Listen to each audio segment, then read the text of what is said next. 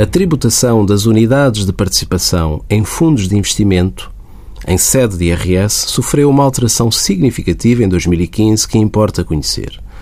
Quando uma pessoa singular adquire unidades de participação em fundos de investimento mobiliário, pode vender essas unidades de participação, pode também resgatá-las ou liquidar, além dos rendimentos distribuídos.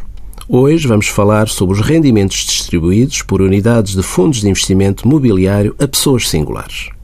Há uma regra aplicável até 30 de junho de 2015 e a nova regra a partir de 1 de julho de 2015. Até 30 de junho de 2015, os rendimentos distribuídos são rendimentos da categoria E e são isentos de IRS. Existindo opção por parte do contribuinte, seria preenchido o anexo E ao modelo 3, quadro 4B, código E30.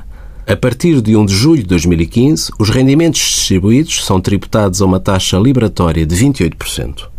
Existindo opção, seria preenchido o anexo E ao modelo 3, quadro 4B, código G31. Envie as suas dúvidas para conselhofiscal.tsf.occ.pt.